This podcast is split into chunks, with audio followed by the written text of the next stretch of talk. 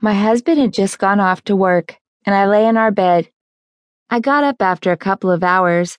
We have one kid, and he was at band camp for the summer, so I could get up any time I wanted to, and that meant I could sleep until my next appointment.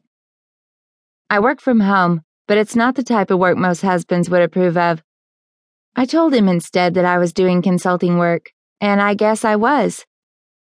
It all started innocently enough and of all things at a neighborhood barbecue.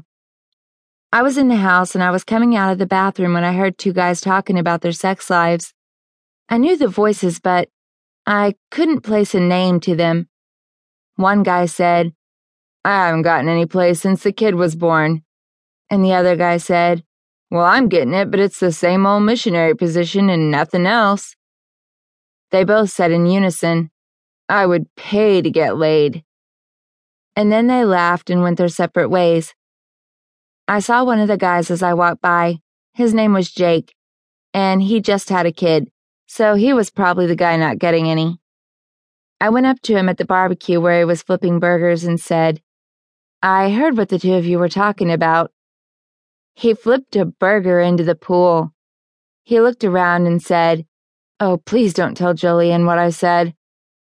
I smiled and said, I won't tell if you don't.